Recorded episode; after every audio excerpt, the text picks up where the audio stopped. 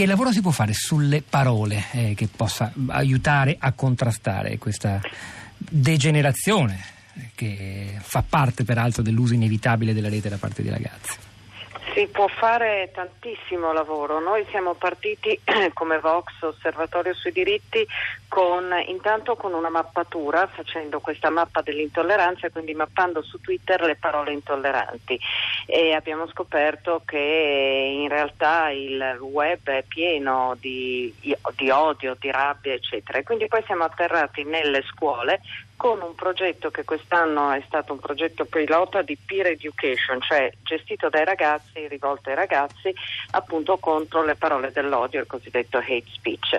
Allora, il primo passo è quello della eh, consapevolezza. I ragazzi non hanno consapevolezza del fatto che le parole in questo mondo immateriale, che le parole pesano, che le parole in realtà trasformano poi un atteggiamento mentale in agito, è quello che diceva anche Anna Arendt, quindi una consuetudine a parlare male diventa un atteggiamento mentale e quindi anche un, oltre che ferire l'altro, ma diventa anche una propria proiezione nel mondo. Avete identificato Noi... delle parole pre- particolari che sono più usate di altre e che fanno particolarmente male? Dunque, il, nel progetto della mappa dell'intolleranza abbiamo mappato 76 parole sensibili che sono state individuate dal team di psicologi della Sapienza di Roma, cioè sono parole che inserite in contesti particolarmente forti so, che poi sono insulti sostanzialmente. Qualche esempio ce lo può fare se, se ha senso eh, farlo?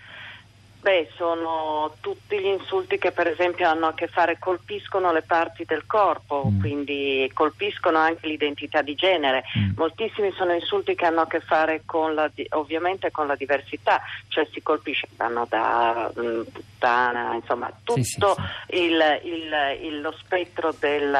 Eh, delle, della cattiveria che si esprime, della rabbia che si esprime online, ma diciamo che va a colpire anche parti basse del corpo come se dovesse essere dematerializzato un po' questo corpo. E l'altro elemento importantissimo è che soprattutto sul cyberbullismo c'è l'immaterialità del web, cioè il fatto di non trovarsi di fronte a un confronto reale con l'altro pone eh, in una situazione protetta, come se noi avessimo, soprattutto sui ragazzi, come se ci fosse uno schermo e quindi venisse in qualche modo percepita come meno problematica la parola che si usa e la parola che viene scagliata con odio.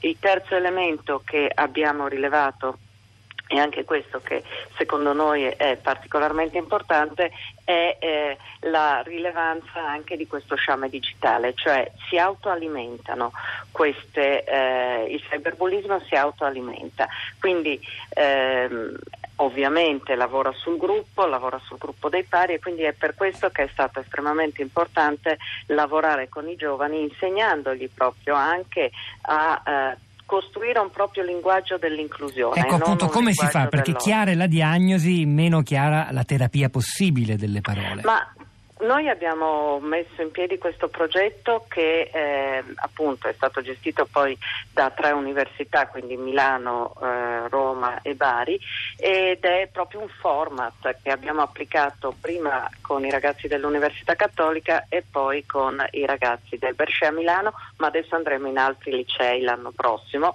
soprattutto eh, sfruttando lo spazio dell'alternanza scuola-lavoro. Prima di tutto gli facciamo 3-4 incontri sul tema dei diritti, dell'integrità della persona, perché la prima cosa da fargli capire è che il diritto all'integrità della persona passa attraverso il linguaggio che noi usiamo e quindi anche attraverso la possibilità di non ferire l'altro, ma a nostra volta di non essere feriti. Poi ci sono un 3-4 incontri con degli psicologi che mirano proprio a, farli, a raccontare il vissuto del bullo sia dal punto di vista della vittima che però anche dal punto di vista dell'attore, del, del, del non chiamiamolo carnefice, però insomma di colui che agisce il bullismo.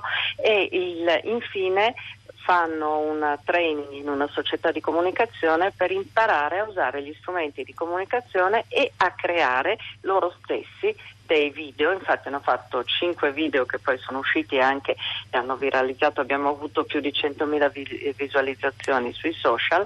E però questi video, poi video, slide, vengono presentati all'interno della scuola